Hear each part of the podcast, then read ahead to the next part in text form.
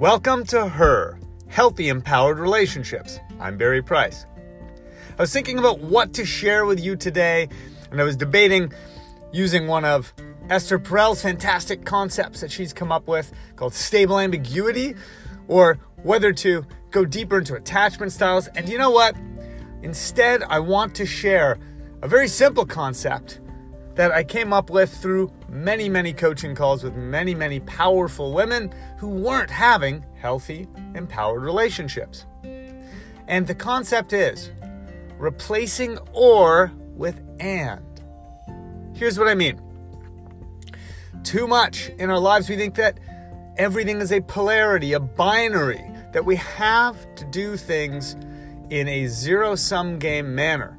I can either be with a guy who's fun or serious.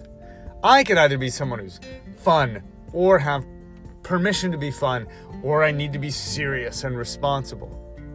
Either my partner gets their way and we go to the vacation destination with their family that they want for their type of trip, or I get to have my needs met and we can go to a cultural vacation somewhere that's more interesting and stimulating.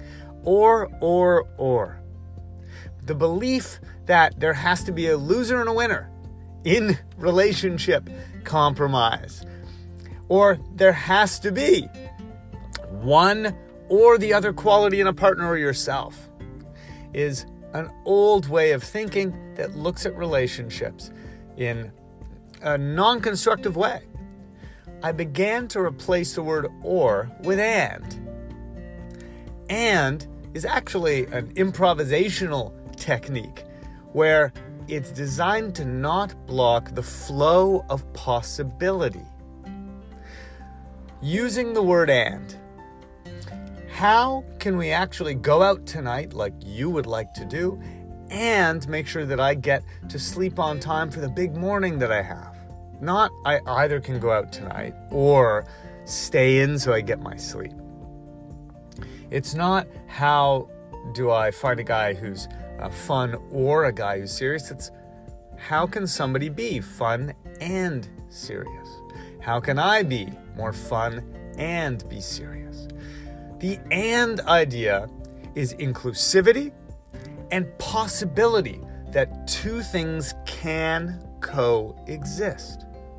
Without the belief, there's no attempt to actually make that thing happen. You're not going to take a trip that suits all of your needs and your partner's needs if you don't see it as possible. You simply just resign yourself. This is basically how marriages, long term partnerships, and even in dating, people just end up settling, end up tolerating because they see it as an either or. My mom, for instance, who married a guy who was fun and a playboy, and it didn't work. And so then she divorced and married a guy who was responsible and stable and secure, but very serious. She saw her choices as an or, not as an and. You can either be this way or that way. Where are the ways you're doing that in your life? How many different ways do you look at things in your workplace, in your relationships with your friends, your family, in how you do things in your own home? Getting up. I either get to work for the next hour or I can enjoy a walk in the park, like one of my clients kept doing, until she finally realized she could take a short break in the middle of an hour of work to go sit in the park with some of her work. She could enjoy the park and be productive.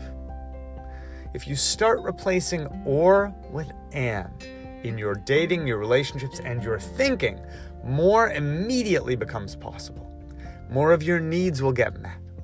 You will be a happier, healthier, more empowered you, and that will lead to healthier, more empowered relationships. Much love.